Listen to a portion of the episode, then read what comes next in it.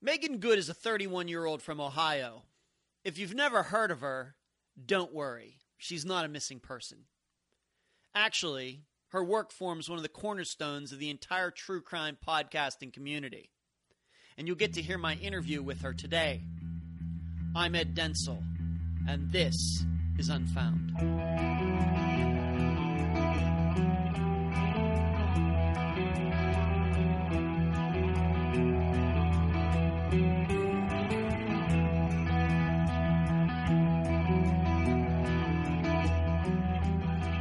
Get started on today's show, I need to give a couple shout outs.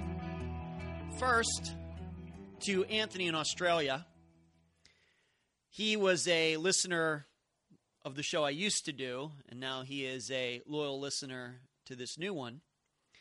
And I would like to thank him for suggesting a case that I'm working on right now, one that I hadn't heard about, but one that I'm going to keep digging on and trying to find somebody to appear on this show so that all of you can find out about it. And I also need to give a shout out to a guy who has become a friend of mine, another listener, Jeremiah in Michigan. I need to thank him for starting the Unfound discussion page on Facebook. I'd love to see all of you there. You can talk to me one on one. You can talk about the cases. You can talk to other listeners. Sometimes about what I'm covering on this show. Maybe we can even have some discussions on cases that are being covered elsewhere or cases you'd like for me to concentrate on in the future. If you're on Twitter, I can be found at Unfound Podcast. If you already do follow me, you know that every day I tweet out the links and pictures to people who have disappeared on a particular day of the week. So for October 20th, I would tweet out everybody who's disappeared on October 20th, going back several decades. I do that every day, so you can check that out. And then I would urge you to subscribe to the show on iTunes. Uh, that would greatly help the show out.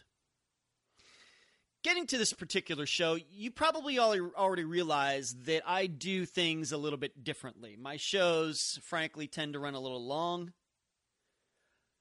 Uh, interviews that go an hour and a half. I love to work with themes, probably because I'm a little bit artsy fartsy. My show just tends to have a little bit of a different tone compared to others out there. Not necessarily on purpose, just kind of the person that I am. And today's show is a further expression of that. You're not going to get a case today. I'm just going to be honest with you. Because once in a while, I'm going to have somebody on the show who I believe is behind the scenes, doesn't have a show, does not have himself or herself out there doing interviews, but who I discover is doing something very important within the missing persons community.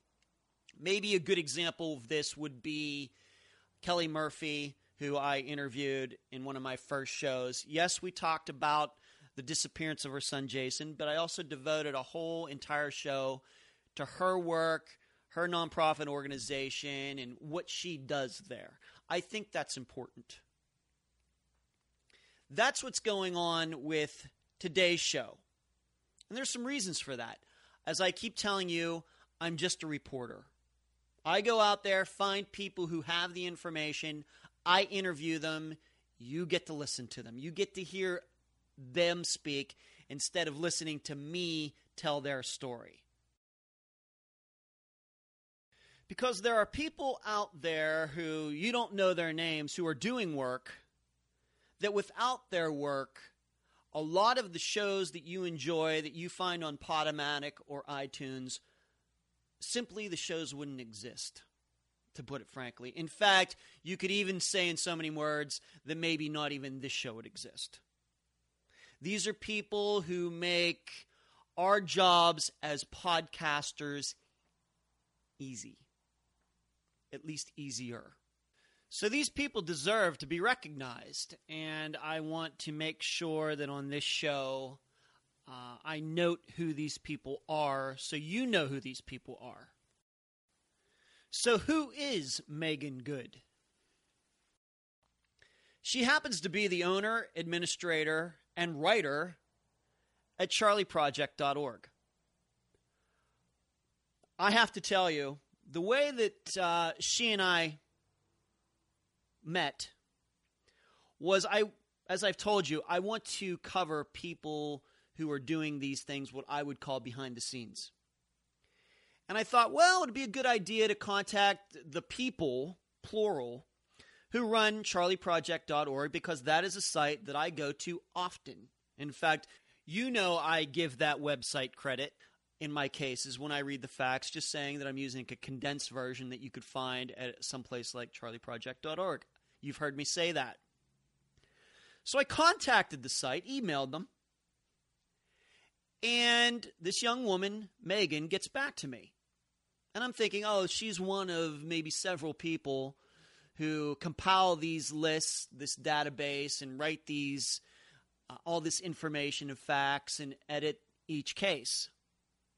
Nope.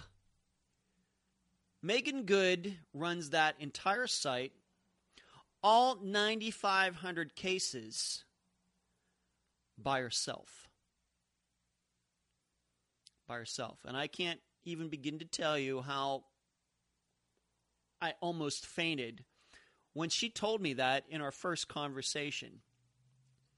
Now, what was interesting about our first conversation is that I had made kind of a loose appointment to talk to her on a certain Friday, I'm going to say about a month ago.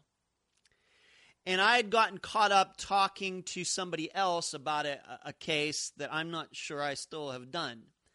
And she tried to call me, and I couldn't pick up because I was on the other line. And then that Friday night, I finally did ha- uh, finish the other conversation, and I hadn't been off the phone for two minutes, but my phone rang again, and I could see it was the same number from, from before. I picked it up, and here it was. It was Megan on the phone, and I apologized to her for not picking up the first time, and I told her I was on the phone with so and so. And before I could go even further, Megan says to me, Oh, I know her. She is the blank of this case. I, I, I was like, You know that? Yeah, I know that.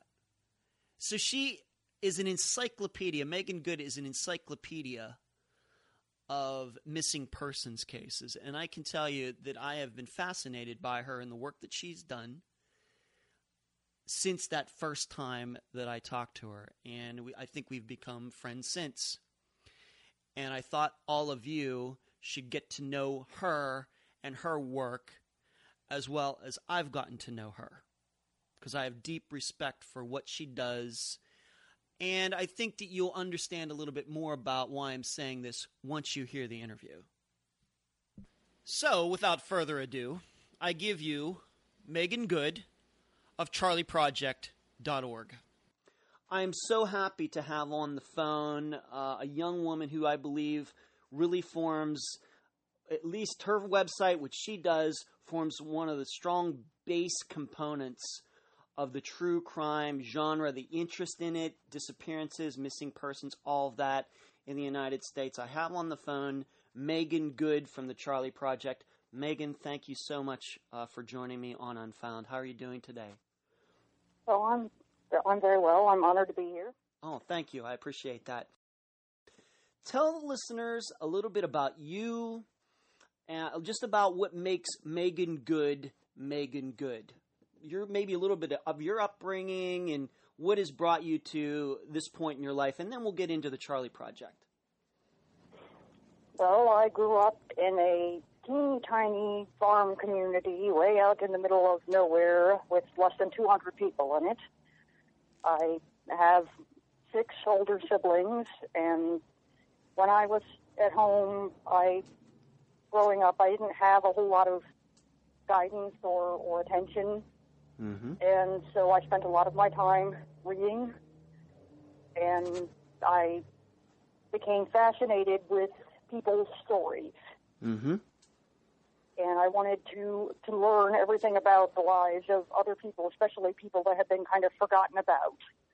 And so famous people, so famous people, or people who have dis- so famous people. Okay. Huh? Yeah, famous people and people who probably should have been famous, except you know they got they got forgotten about. They slipped into the void of history. I studied history in, in college, Mm-hmm. and it was it was all about trying to trying to learn as many stories as I could, and then share them with others. Any particular stories that back then really caught your attention that you thought the listen you think the listeners should know about? Maybe they'll look into it for themselves. Well, people, a lot of them ask me why did I name it the Charlie Project, Mhm. and this is because back in the 1870s, there was a little four-year-old boy named Charlie Ross who was kidnapped for ransom in Pennsylvania, and his father, Christian Ross, refused to pay the ransom. And this was not because he didn't want his child back. He adored Charlie and wanted to spend the rest of his life looking for him. Mm-hmm. And the thing is, ransom kidnapping at the time did not happen. In fact, kidnapping itself was not a criminal offense in the state of Pennsylvania simply because it did not happen. I did not know that. That's interesting. And I'm Yeah. from Pennsylvania. I didn't know that. Yeah, when Charlie was kidnapped, the police said that the best they could do as far as prosecuting the people who took him would be to prosecute them for stealing his clothes. They said uh, individually each I, each garment uh, would be up to seven years in prison, and so it could be effectively a life sentence if they were able to catch these people. Mm-hmm. And so Christian Ross spent a considerable time negotiating with the kidnappers. His idea was that they would probably just give his kid back once they realized they weren't going to get any money, and that didn't happen. Mm-hmm. And then he had this this other notion that it would be morally wrong to pay the ransom for Charlie because this was a test case. This had never happened before, and it would be setting a bad precedent. Other people would get the idea and start snatching kids left and right. Uh-huh. And so he had to be the one to stand up and say, I'm not going to do this. And everything totally backfired on him. He never saw his son again, ever. And he spent the rest of his life looking for this little boy. Wow. And other people did get the idea to start snatching kids left and right, and ransom kidnapping became a popular thing. And they would leave notes saying, you know, just in case you're thinking of not paying, remember what happened to Charlie Ross. Yeah. And the thing is, this was incredibly famous at the time. You know, Hmm. even decades after the fact, people around the world, Norwegian Hmm. tourists, at one point they went to Pennsylvania and they're like, yeah, we'd like to stop by Charlie Ross's old house, and if we have time, we'll go see the Liberty Bell too. Wow. And Really? I, I, I, I, no one- I had no idea all about this. And like I said, I spent 28 years of my life in Pennsylvania. That's fascinating. no one remembers him today. And I happened to come across this story when I was uh, 14 or 15 years old, and I was just sucked in by it and never Uh-huh. forgot it. And then later on, I decided to name my website after him because somebody should know this child's name. Yeah. Somebody should know what happened to him. And this happened in the 1870s? Is that right? 18? Yeah. And where in Pennsylvania? Do- The ci- western, eastern Pennsylvania? Where, where? It was in it was in the outskirts of Philadelphia. Okay. you know, Philadelphia wasn't a major, huge working city at the time, and, and Mhm. Christian Ross was actually a farmer. Mm-hmm. What do you suspect happened? What do you suspect happened with uh, Charlie Ross? Do you think that the kid grew up, or do you think that he was murdered? What What did your research tell you? Well, the thing is, the, they actually were able to identify the kidnappers pretty quickly. It was just a matter of tracking them down. Mm-hmm. And uh, Charlie's older brother, Walter, who was eight, was also taken. And the, the kidnappers offered to give them a ride in their wagon and take them to the candy store. Hmm. And so they t- they took the boys and you know they rode around for a long time and then they stopped at a candy store and they gave Walter some money and said go inside and get some candy for yourself and your brother. And Walter came out and his brother and the wagon and the two men were gone. And the thing is, what strikes me is that Walter got a good look at them and was in fact able to identify them later. And the smart thing to do would have been to like knock him over the head somewhere and dump his body in a ditch. And they didn't do that. And these these particular men do not strike me as being especially ruthless. They were a couple of rather mediocre uh, thieves who were finally caught when they got shot to death by the owner of a house they were burglarizing. Huh. One of them lived long enough to confess that he had been involved in the kidnapping, and he's like, I don't know where Charlie is. You'll have to ask my partner that, but his partner was dead. So I I can't say what happened. It's entirely possible that Charlie grew up, you know, under some other name, not knowing who he was. Yeah. And it's entirely possible that he was killed or that he perhaps was in some hiding place and wound up starving to death because there was no one to come and feed him after that. Mm-hmm. And I think it's I think the whole story though is incredible and you have to think about his father, you know, the way he Right. was thinking Right. and the moral ambiguity there. Is that what's going through your mind every time you put one of these new entries on your site, at Charlie? Does does that always come back to you when you when you do these entries on your on your website? Well, I don't think about Charlie every day, Mm-hmm. but when I when I am trying to put together a case file for a missing person, what I'm most concerned about is telling the story as to what happened to them and who they were. Yeah. And I've got so many cases that, in my mind, they're the most depressing ones that just say, you know, they were last seen at this place on this date and Yeah. details are available. And it's really sad because these people, you know, they existed and they, they have a story behind them, and I don't know what it is. And many times I never find out. Right. Right. And I, And- as a guy who goes to your website quite, quite often, I know the exact, you know, those kinds of stories that you're talking about. It's just like a couple sentences and no other information is available. There's a, there's too many of those, isn't there? Oh, yes. And when I find out a lot of information about a case that I had had nothing on, that makes my day. Yeah. Right. and I uh, I recently uh, wrote on my blog about a, a case I had had on my website for a long time that had no information, and then some people that like to send me information. I call them the Charlie Project Irregulars. They just have taken it upon themselves to do research for me and mail, email me articles and things. And Mm-hmm. they looked up all sorts of information on this man, and they found out he had actually led a fascinating life. He'd come from from Yugoslavia to America during the Cold War, and he had apparently been a very intelligence-driven person who got a uh, business degree from one of the most uh, prestigious business schools in the entire country. And it, you know, I learned about his his two marriages and his children, and he was involved in setting up some kind of factory in Mexico, one of the first ones, the maquiladoras that make goods for export to the U.S. What's his name? So, what's his name so the listeners can go check that out on your site? What's this person's name? Mirko Yug, You better spell that last name for everybody. Y-U-G. Y U G. All right, his last name's Yug. Just Yeah. go there. Go. I know into the alphabetical index that you have there. People could go there and find him. Great. That that's And great. and it's just it was just really fascinating reading all about him and I have no idea whether any of this has anything to do with his disappearance. I still can't find any details about that, but it was just thrilling for me to write up this man's life story. Now, maybe people don't know this, and I'm going to, you know, if everybody wants to know how Megan and I even got in contact with each other, is that I am uh, set on introducing to my listeners some of those people behind the scenes that I don't think get enough credit within the true crime genre.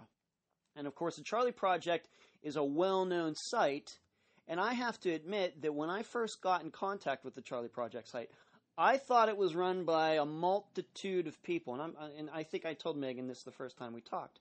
The truth is, you run that site all by yourself. For the most Yeah. part. That's right. That is amazing to me, Megan. I can't even begin to tell you how amazed I am by that.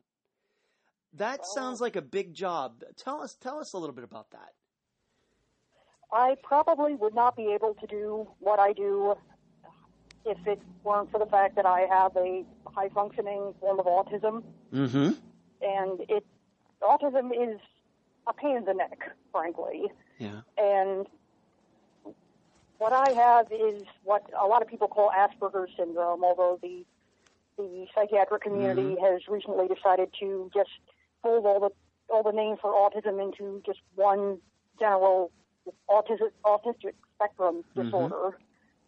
And 75% of adults with Asperger's syndrome are unemployed. They, we have a lot of issues that that cause, like especially social problems, Yeah. Getting along with other people. Mhm. But one of the symptoms of Asperger's syndrome is having a really, really, really intense interest in something, a, a very small, focused area. yeah. Like uh, there was one man I can think of who was fascinated by uh, streetcars. He could tell you he had how to travel by streetcar from place to place in many cities he had never been to because he was studying their schedules all the time. Yeah. And for me, a lot of it is missing persons. And so, so many people, I think, who don't have my condition would be unable to keep this up for as long as I have because it is a lot of work and, you know, constantly, you know, going over articles and trying to track down information every single day, day in and day out.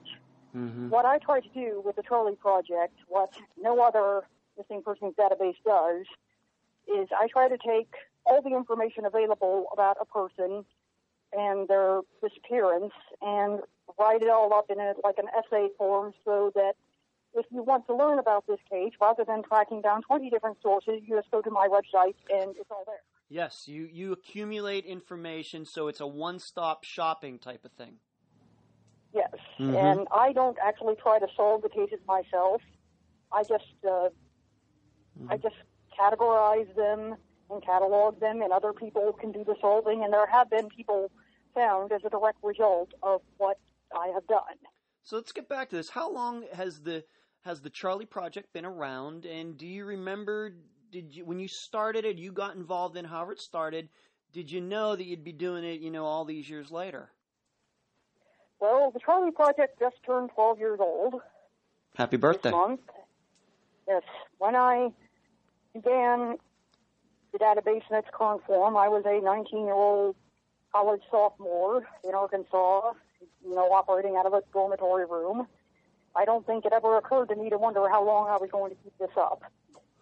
Mm-hmm. And it all really began back when I was 17, and I had come to know Jennifer Marra, who founded the DOE Network and the MPCC and the Missing Persons Cold Case Network, both of which are, that that they were a lot like the Charlie Project is now. Yeah.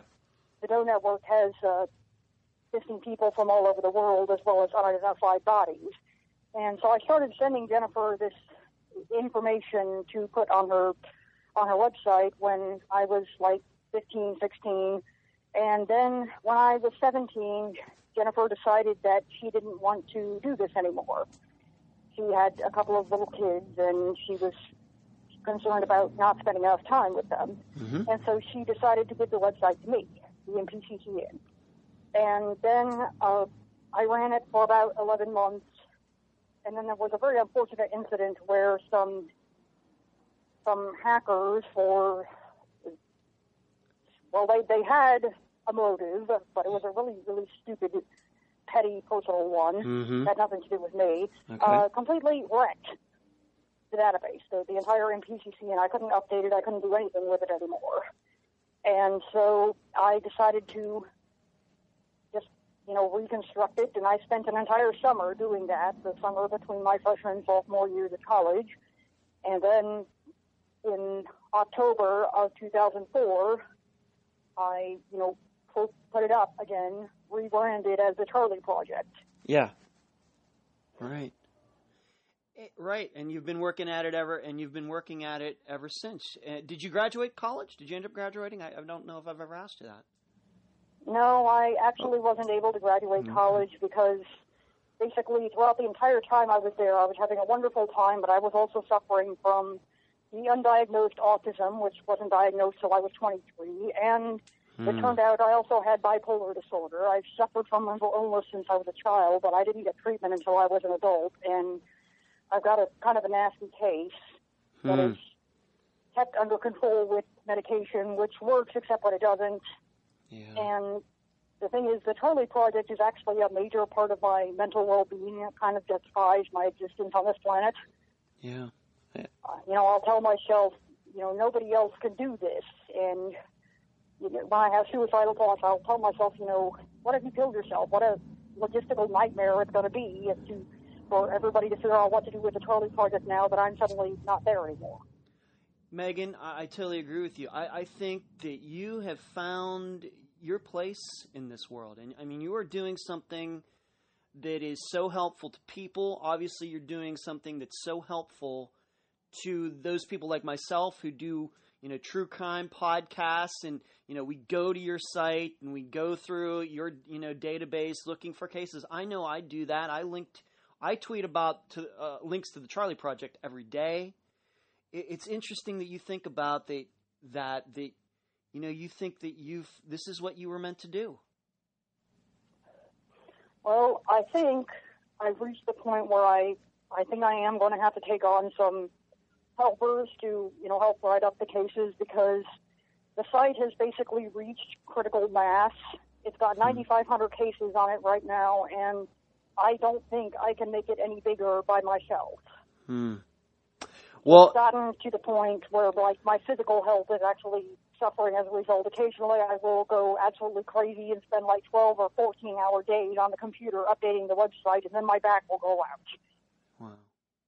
Well, you know, in studying for this interview, I'll have you know that I went to Alexa.com to check how popular the Charlie Project website is. It is very popular. It is. Ve- I mean, if I were to give out the number, and I don't want to do that, maybe people have heard the number, they wouldn't be that impressed. But being that I know, I did some checking on some other websites that I know about that are fairly popular, and yours is way more popular than most of them.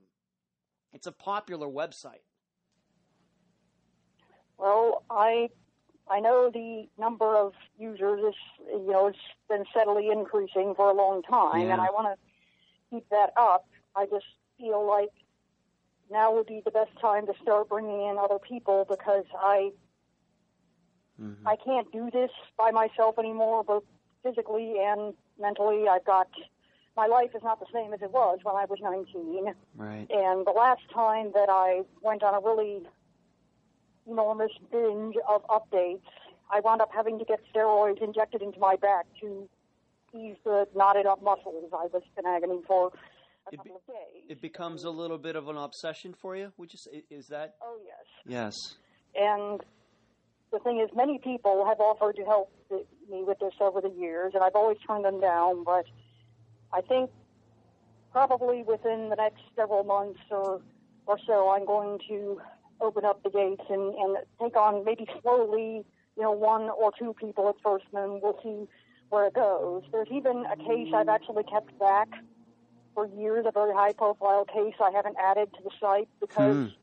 I have this notion it could be like a job interview. I could tell them, you know, research and write up this case and try to make it sound like the other Charlie Project cases, and I'll do the same thing at the same time, and we'll see how we all do. So that's like a secret you have uh, that I suppose you can't tell me on this show. It's like a secret that you have. Yeah. I love it. This particular case. I love it. That's a great. That's a that's a fascinating way to do an interview. That's a great idea, Megan. And I have no intention of, you know, stopping Mm-hmm. myself anytime soon. I, I continue to, I plan to continue to work on this website for as long as I can. I just think now is the time to add a couple of more people. I just want to be very careful about who I select because I want to keep the editorial standards high and everything. Yeah. I'm very proud of, you know, being able to, to come up with a lot of information and also of the accuracy. You Okay. should be. of It- Uh, Yeah. yeah. you do a great job. I mean, doing it by, like I told you, when I first contacted you, I thought, oh, there's probably four or five different people, you know, all over the United States or wherever doing this. And when I find out it's just you, I'm just so impressed. And that's why I said, I have to interview this young woman. How does a case end up on the Charlie Project? What is the process? So, if, for example, if somebody goes dis- disappears today, October 19th, 2016, what is the process for it then eventually to make it onto your site? Well, the person has to be missing for at least a year to make it onto the Charlie Project because I'm about the cold cases and also because I'm swamped as it is. Yeah. And uh, now there are a lot of databases out there of missing persons. NamUs is, of course, the biggest one, run by the federal government. Yeah.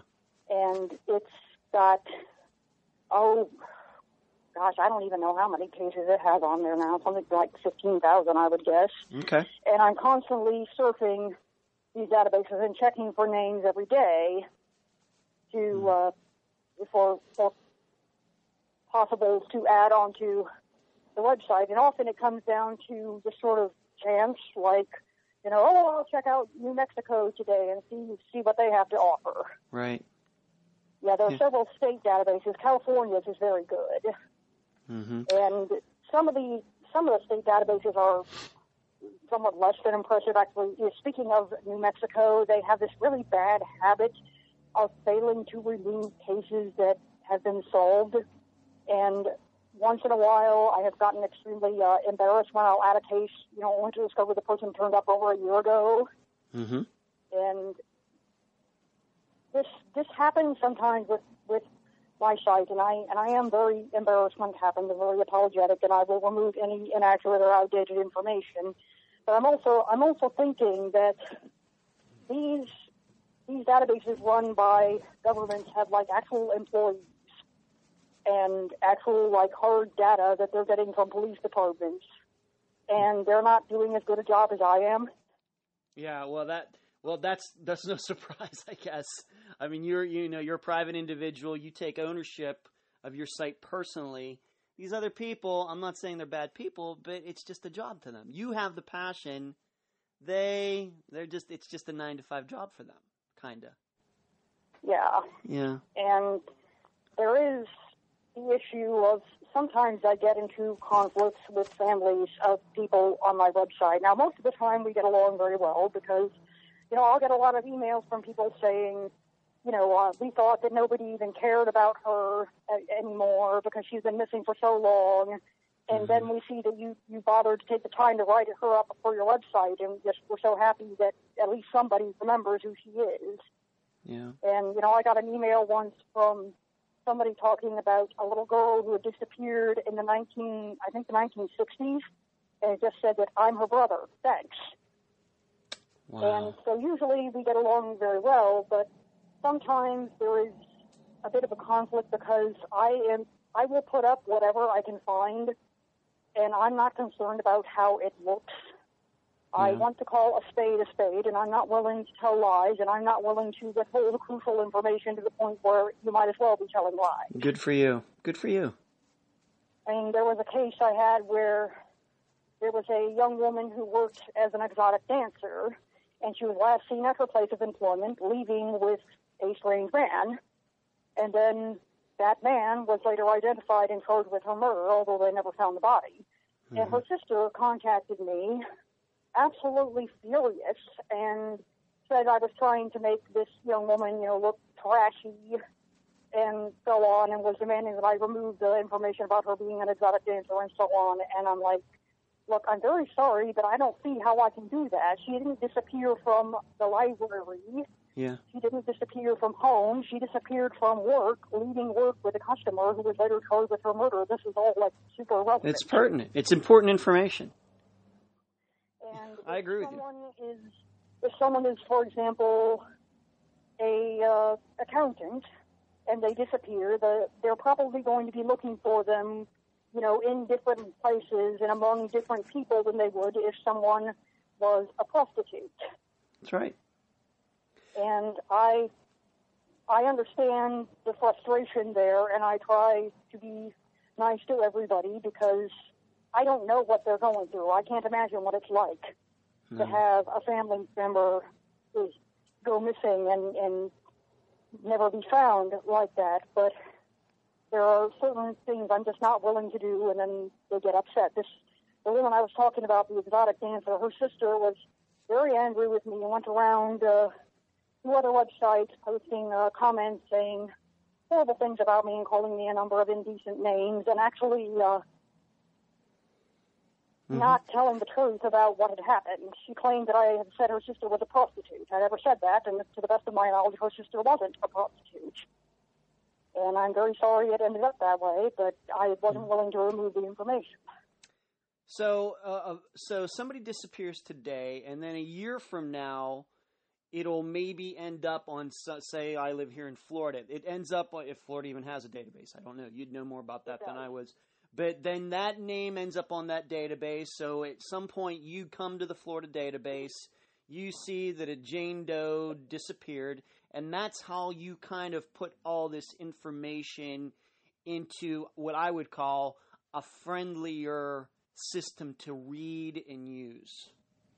Yes, I start out with you know Jane Doe's name on the database, and then I go to old Mr. Google and start looking for articles about the case. Mm-hmm. And sometimes I find nothing, but sometimes I find quite a lot of information. There is a very high profile case in Hawaii, practically a household name there, a little boy named Peter Kema. Mm-hmm. And his story is just absolutely horrific. He was supposed to be under the, uh, he was a ward of the De- Department of Human Services. He was living with his parents, but the DHS was supposed to be watching him, and they didn't do a very good job. His parents were, last year, I think, finally charged with murdering him 20 years after the fact. 20 years. And, 20 years. Yeah. Oh, my. They never found his body, but they have a lot of evidence. And anyway, when the Charlie Project was still fairly new. I remember because I was still in college at the time in my dormitory room, and the DHS in Hawaii got a new director who said, We want transparency here. We want everybody to know how badly we failed this little boy. Mm-hmm. And so they released his entire file to the public, normally confidential government documents. Mm-hmm. And it mm-hmm. was all available in PDF form, downloadable on the internet. 3,000 pages. Oh, my. And so in my dormitory room, I sort of stapled myself to a chair and read it all.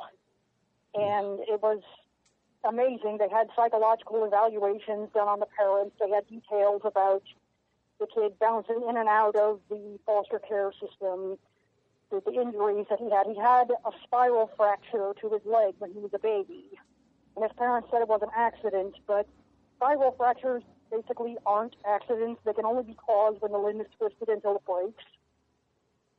Mm-hmm. And so I wrote it all down. I wrote, I think, what was turned out to be about an 1,800 word essay about the background of this case taken from this DHS file. And the thing is, the DHS file, as far as I know, is no longer available on the internet. So now the only place to find all of these details is on the Charlie Project, and I, I was very, very angry wow. about what had happened there, and I wanted everybody to know yeah. what had happened to this little boy, and you know the horrible, miserable short life that he had led. And you say this was 20 years ago, but his parents were not charged until recently.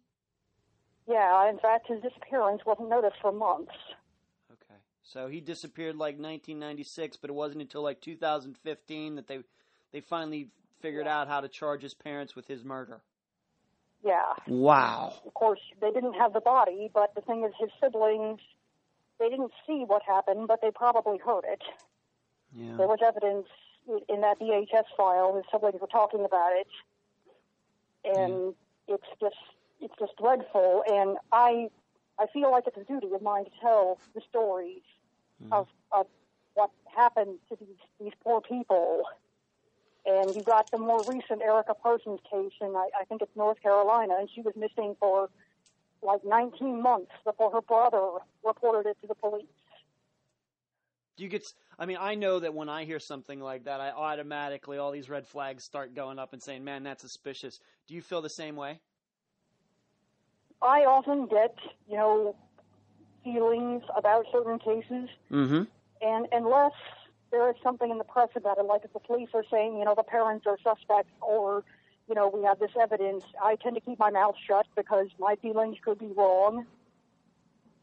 Mm-hmm. And, you know, there have been instances where it looked like somebody was definitely guilty and it turned out they were innocent. I mean, for the longest time, everybody thought that that one guy, Richard Ricci, had kidnapped Elizabeth Smart, and it turned out to be a completely different person. And poor Richard Ricci died in the middle of this investigation under Mm-hmm. suspicion with his name being dragged through the mud, and even I thought he'd done it, Mm-hmm. and it turned out it wasn't him.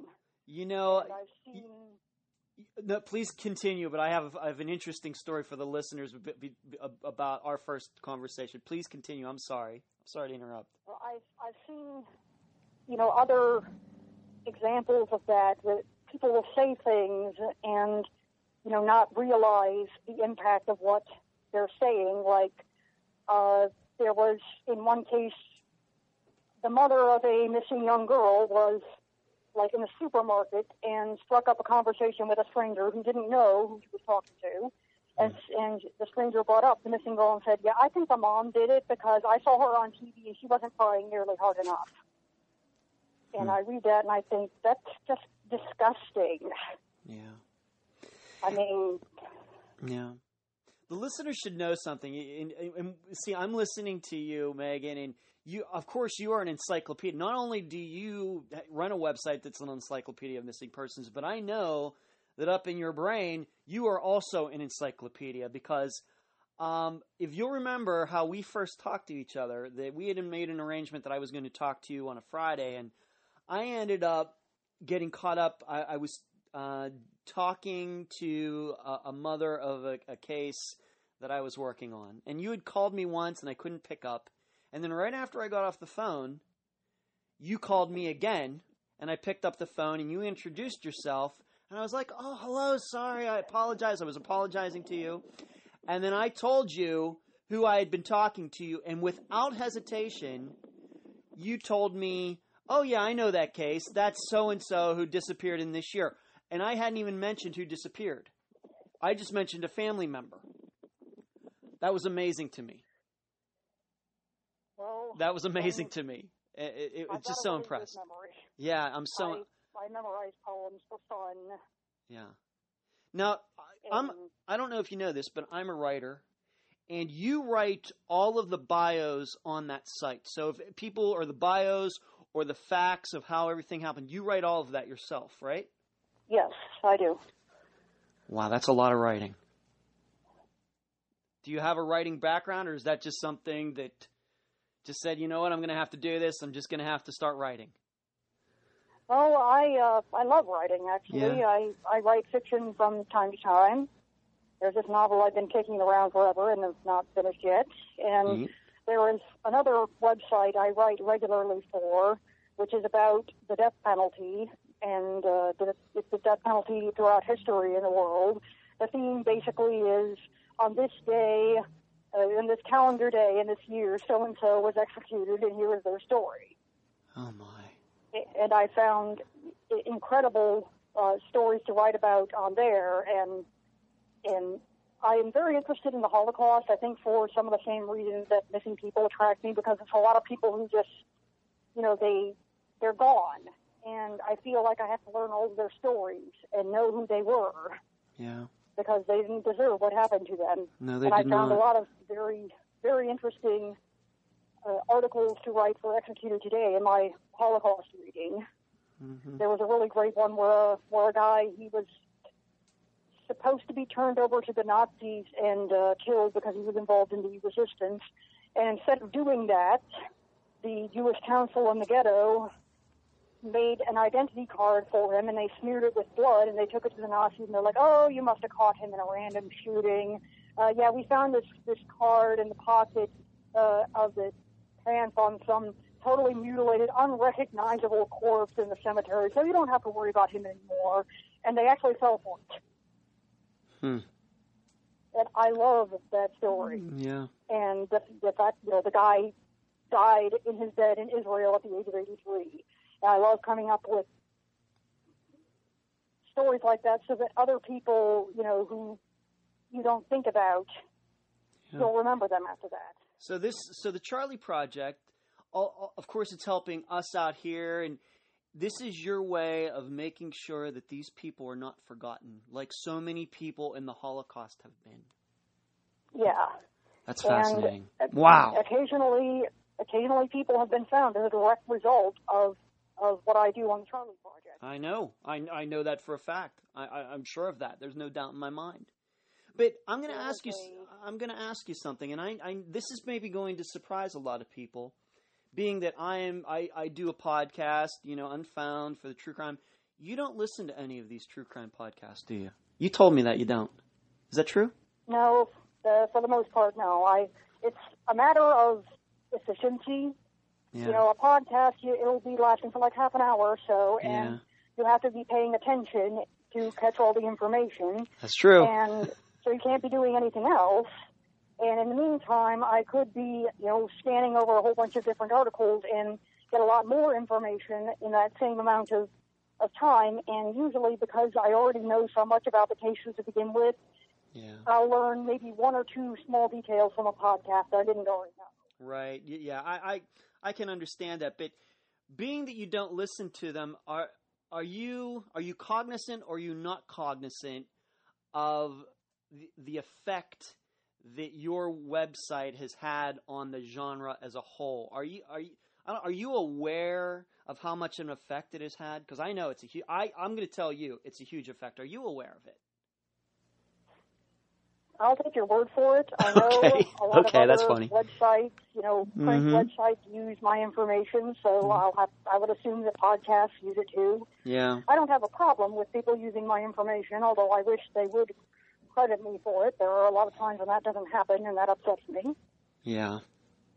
There was a certain website who I'm not going to name it. But, Please Uh, don't. they they were copying my cases just you know wholesale, the entire thing. Uh-huh. And on several occasions, I wrote to them saying, "Stop that! You know, just put put a link to me at the bottom. That's all I asked." And they weren't doing that.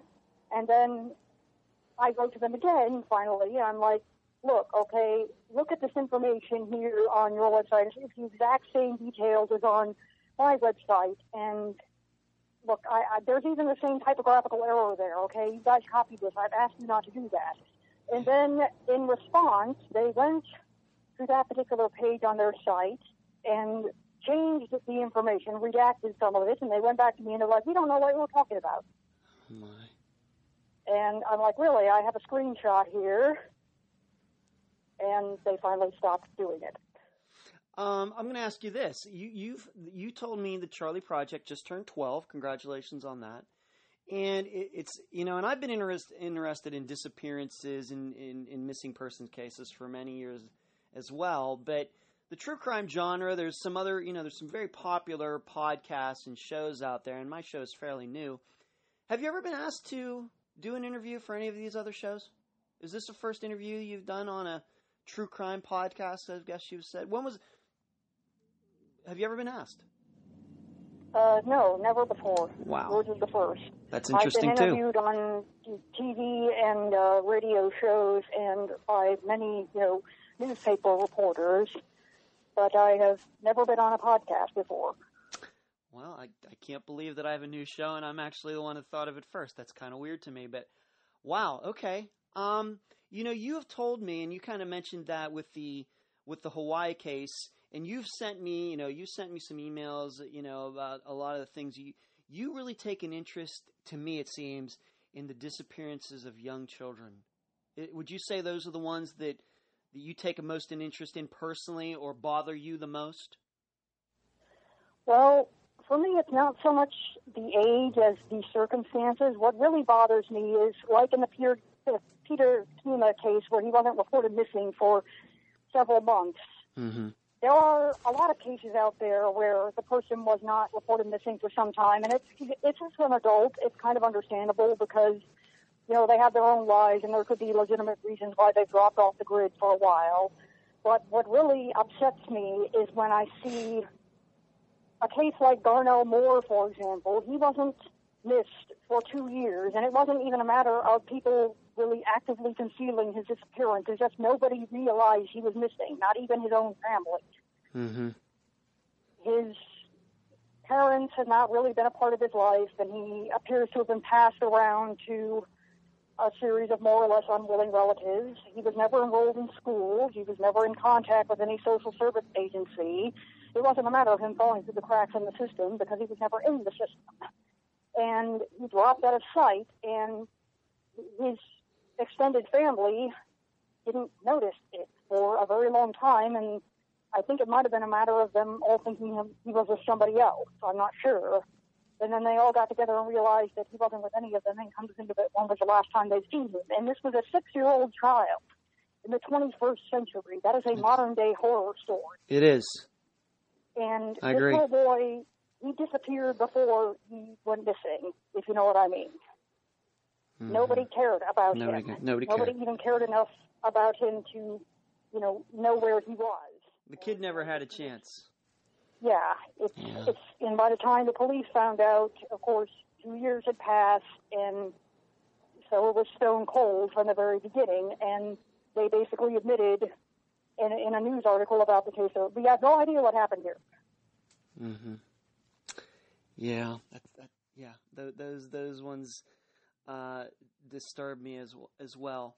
I'm going to ask you a question. If it's this is a little too personal, uh, you just let me know, and I, I, I'll gladly just edit it out of the interview a bit. Okay. You know, when I go through your, you know, and I and I give you credit on my show. I even say I'll read off facts of a case, and it, what it usually ends up being is a condensed version of what you wrote. And I readily say that.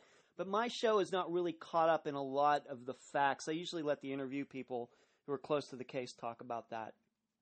But I see so many cases where bipolar disorder is part of it. Does does that affect you in a certain way, being that you have suffered from that? What do you think about that? You know, here you are, somebody who has struggled with it. You know, doing this, and then I know that you run into so many. You write up so many articles and cases where it seems like that person was suffering from that as well. How does that affect you?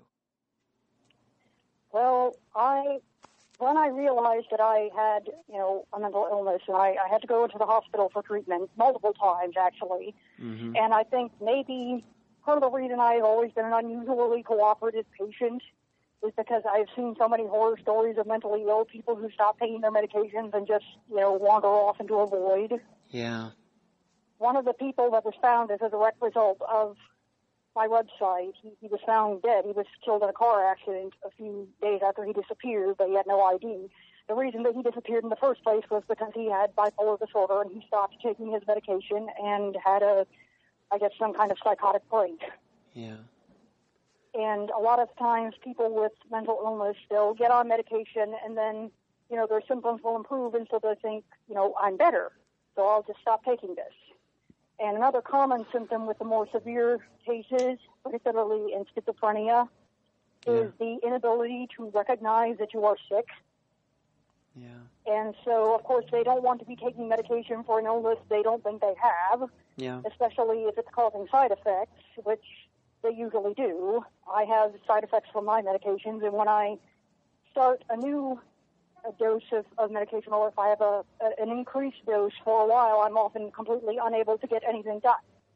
My Mhm. until my body becomes used to it, I'll be you know, my my manual dexterity will be shot. I won't be able to type. I'll have a hard time even climbing up and down stairs Mm-hmm. but I have always uh, done what my doctors have advised me to do. They told me, you know, you drank too much alcohol, you need to stop that. So I did immediately. And I've always taken my medicine, and the, it's a scary thing that even that often isn't enough because the medicines will just abruptly stop working Yeah. sometimes, and then you have to start all over again. So when you when you write these when you write these cases up, you know, and it says, well, this this person had been suffering from bipolar disorder and hadn't been on their medication.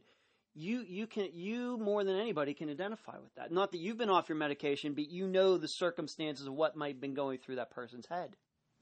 Oh, yes.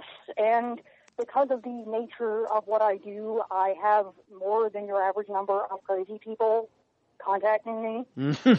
okay. For a while, I had a woman who was basically stalking me over the internet. She emailed me dozens of times a day, every day, for months. Sometimes I could tell from the timestamps on her emails, she would just sit down at her computer and start emailing me and not stop for eight hours. Hmm. And Yeah, that's weird. the emails were, it was obvious that she was not right in the head, and I actually did call the police about it. I wasn't worried about my personal safety, but the emails mentioned a certain address a lot, and I thought maybe she lives there. And I thought maybe if the police came to her house, they could get her some help. And nothing came of it. They did go to her house, but you can't force a person into treatment usually. And it's, it's just very sad. And I get occasional messages from very distressed people who think that that the voices are telling them to contact me because they have information that would help solve a case, for example. And I don't know what to tell those people because, yeah. to begin with, even if they have legitimate information, I'm not the person to give it to. I just write these things. I don't try to solve them. Yeah. And there was one time when I actually did outright say to a person, "Look, there's no one nice way to tell you this, but I think you're probably schizophrenic. You need to go see a doctor." And of course, she got extremely angry with me for not taking her information seriously and said there was nothing wrong with her and she refused to contact me again. Uh, what can you do? Yeah, what can you do? I want to ask you maybe a, a like a bigger picture question about uh, missing people and you know disappearances in the United States. Being that you've been doing this for 12 years, and I mean you were right there on the front lines. Do you think the United States is getting better at um, solving these cases or accounting for them and helping these people who are high risk? Is, do you think it's getting better? Is it the same? Is it gotten worse? What do you think?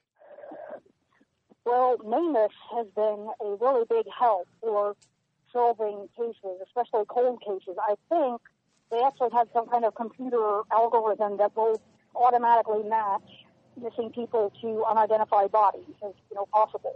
Mm-hmm. And so NamUs has been an enormous benefit. And as far as you know, the chances of somebody actually getting getting abducted, yeah, the chances are actually quite low. Mm-hmm. And like Etan Tate, the little boy who disappeared from New York City in the 1970s, right? They they actually did a, an experiment where they they took the route that Etan had taken. He left his his family's home to walk to the school bus stop. It was the very first day he was allowed to walk there alone, and he never made it to the bus stop. And they were trying to figure out could this have happened today?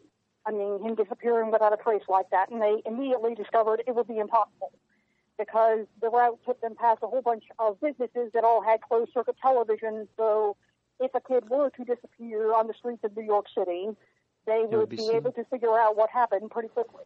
Mm-hmm. Right. That's a good point. Yeah. Well, yeah. Forty years later, with the you know with the you know technology getting better and cameras getting smaller and smaller and they're cheaper and cheaper and you know people are going to start using them outside their businesses and everything i you know that's going to make sense in fact a lot of people even have security cameras on on the outside of their houses and, and things these days would would you say that in these 12 years would you say that the state databases that you go to have gotten better easier to use or improvements or what well there are, are more state databases than there were 12 years ago. I can tell you that. Okay. And the Kelly Jolkowski, or Kelly Murphy now, actually, mm-hmm. who founded Project Jason, she was Kelly. instrumental in getting the Nebraska state database going, and she she's been a tremendous benefit. Anytime the family of a missing person contacts me, I actually tell them you should go to Project Jason because yeah. they're really cool. Yeah. Yeah, I like Kelly and a lot. Another thing that I I think is important is that as far as abductions go, we have become more aware of the possible dangers and the motivations behind kidnappings when it comes to, to children. There was a book I read about a, a missing child named Genette Tate who disappeared from the UK back in the 1970s. And mm-hmm. Genette was she was 14 years old at the time of her disappearance, but in the photographs on the missing persons flyers, they used a photo of her when she was 10 because she had just had her hair cut that way, again, just before she disappeared. And the book, which was written shortly after she went missing, she was never found, it said that the author, when he saw the, the photograph of her, he didn't understand why people were speculating that a sexual criminal could have been involved in kidnapping Genette because why would a sexual criminal t- kidnap a young child? Oh my! And of course, nowadays everybody knows that everybody knows. Everybody knows that now.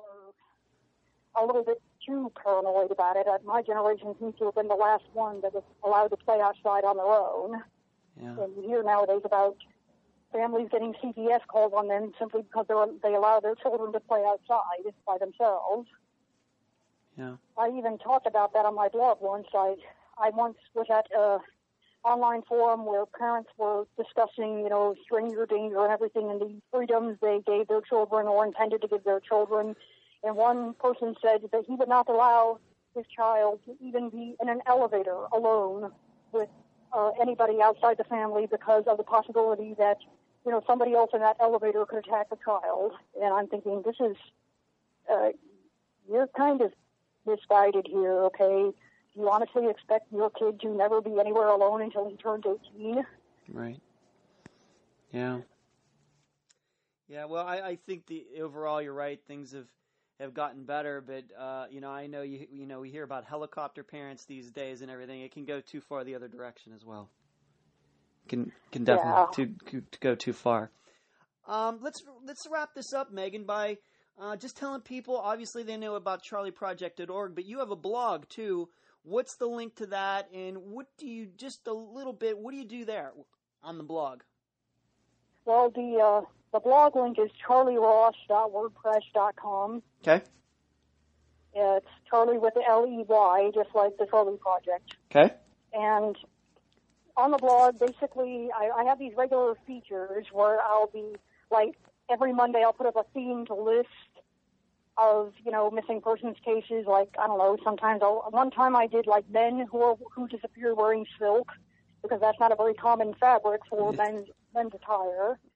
Usually not. Sometimes it'll be yeah, Mhm. totally random, and sometimes it, it, it will be, you know, a specific detail that could help people uh, track down unidentified bodies or, or something. Mhm. It just depends on what I want. Yeah. And I'll be, I have like Flashback Friday where I do a case that uh, for, for a person who disappeared before I was born. Right. That's the right, only seen that. requirement. They have to have disappeared before the 5th of October 1985. That was my date of birth. And I also write regularly sort of my opinions on cases because I don't put my opinions in the case files. I don't think it's it's appropriate.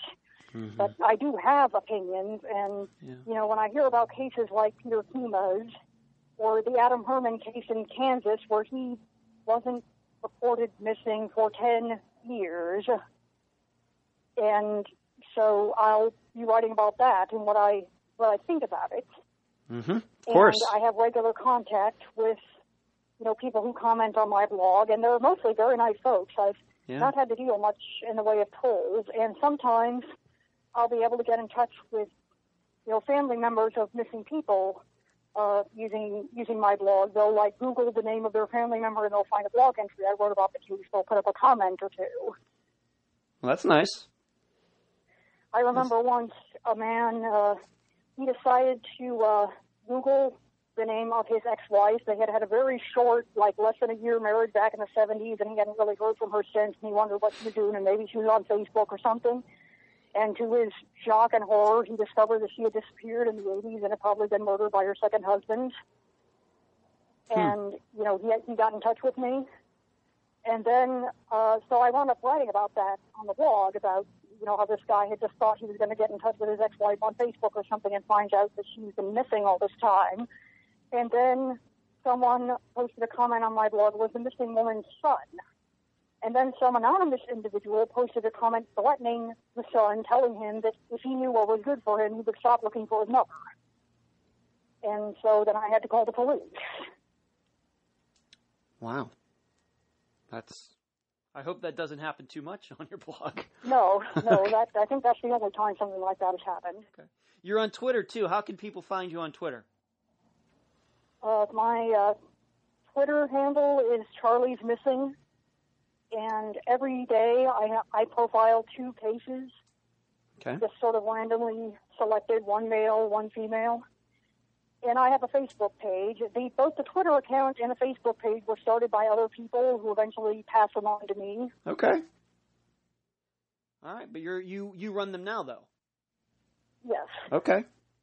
And what's the what's the Facebook page, Facebook what's uh, the Facebook page? Just Charlie Project? Yeah. Okay. And yeah, mostly I will just share recent missing persons news on there, not just American stuff, you know, the kind that I use, but also things thrown around the world, like, for example, the, in the refugee crisis in Europe, there are a lot of, of migrants, especially children, who have disappeared, and no one knows if they've been trafficked or, or what, but it is a major problem. There are estimated to be over a thousand missing migrants in Great Britain, for example. Mm-hmm. Okay. Well, Meaghan, I've uh, greatly enjoyed this conversation. I- I'm just to be honest with my listeners, I could talk to Meaghan all day. I, I just find just talking about cases and this stuff. Uh, I just enjoy. I've enjoyed talking to her. The first time we talked on the phone, and then the emails back and forth that we've had in the fa- the last few weeks. I, I've greatly enjoyed our con- our communication, and I hope that we can continue that, even if maybe you don't appear on the show again anytime soon. But I'd love to have you back sometime. Oh, I like talking to you too. Okay, Uh, Meaghan. I like I like what you're doing. Oh, well, Meaghan, thank you so much. I love what you're doing. Okay. Well, thank you. Meaghan, thank you for joining me on Unfound. I enjoyed this interview. Thank you. Well, uh, uh, I appreciate it. You're welcome. And that was my interview with Meaghan Good from charlieproject.org. I know I've already said this in the show, but I'm going to say it again. I could talk to her all day. And it wouldn't even necessarily have to be about missing persons. In fact, we've had a couple discussions about cars and some other topics that have nothing to do with this show or with her her website. I just find her to be such an interesting person. I love her singularity of purpose, her focus on what she's doing. I love that. And people like that, if they are involved in the missing persons community, are always going to get a chance to tell their story on this show. Always. Yes, this show is about covering cases, maybe a lot of cases that you haven't heard of. Maybe we can dredge something up, start getting uh, the police to start taking another look at some of these cases. But as I've told you, once in a while, I'm going to have somebody on this show like Meaghan Good. All right, I think I have a responsibility to do that. And she's out there doing quality work that I think greatly helps the rest of us. Us out here doing these podcasts.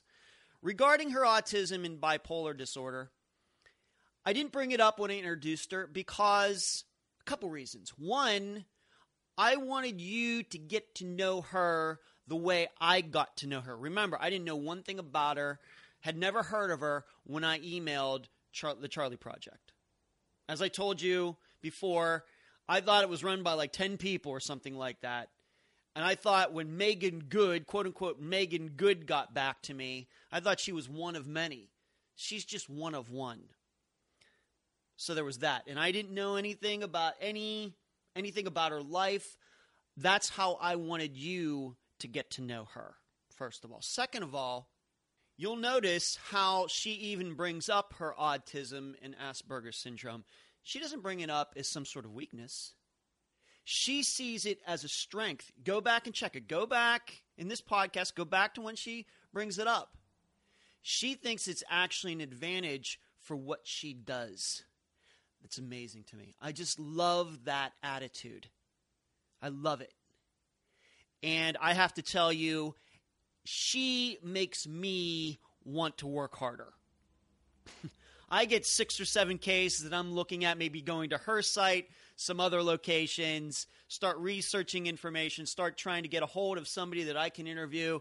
He gets up to six or seven cases, and I start thinking, do I do I really know what I'm doing here? Am I, make sure I don't mess up the facts and put this interview in the in the wrong case. Here she has 9500 cases and she's just handling it like anything else. That's so inspiring to me. So I hope that she inspires you as well. And whatever you do. You also notice that she brought up the st- statistic. I didn't bring it up. 75% of the people who have conditions like she has are unemployed. And here she is running one of the most popular missing persons websites in the world. I've checked the numbers in the world. The the amount of hits that her website gets dwarfs most of the other missing persons like podcast websites. I've looked it up. And here she is running that, whereas 75% of the other people who, who um, unfortunately suffer from the conditions that she has uh, are unemployed. Overcoming something like that, it's just amazing to me. And we are now friends on Facebook. We, like I said, we message each other back and forth. And I would love to have her on the show again, somewhere down the road, maybe next year sometime. Maybe we can see what's going on then, see what she's working on. Meaghan Good, thank you for the work you do. Thank you for being on this show, and I look forward to talking to you again very soon. I'm Ed Dentzel, and you've been listening to Unfound.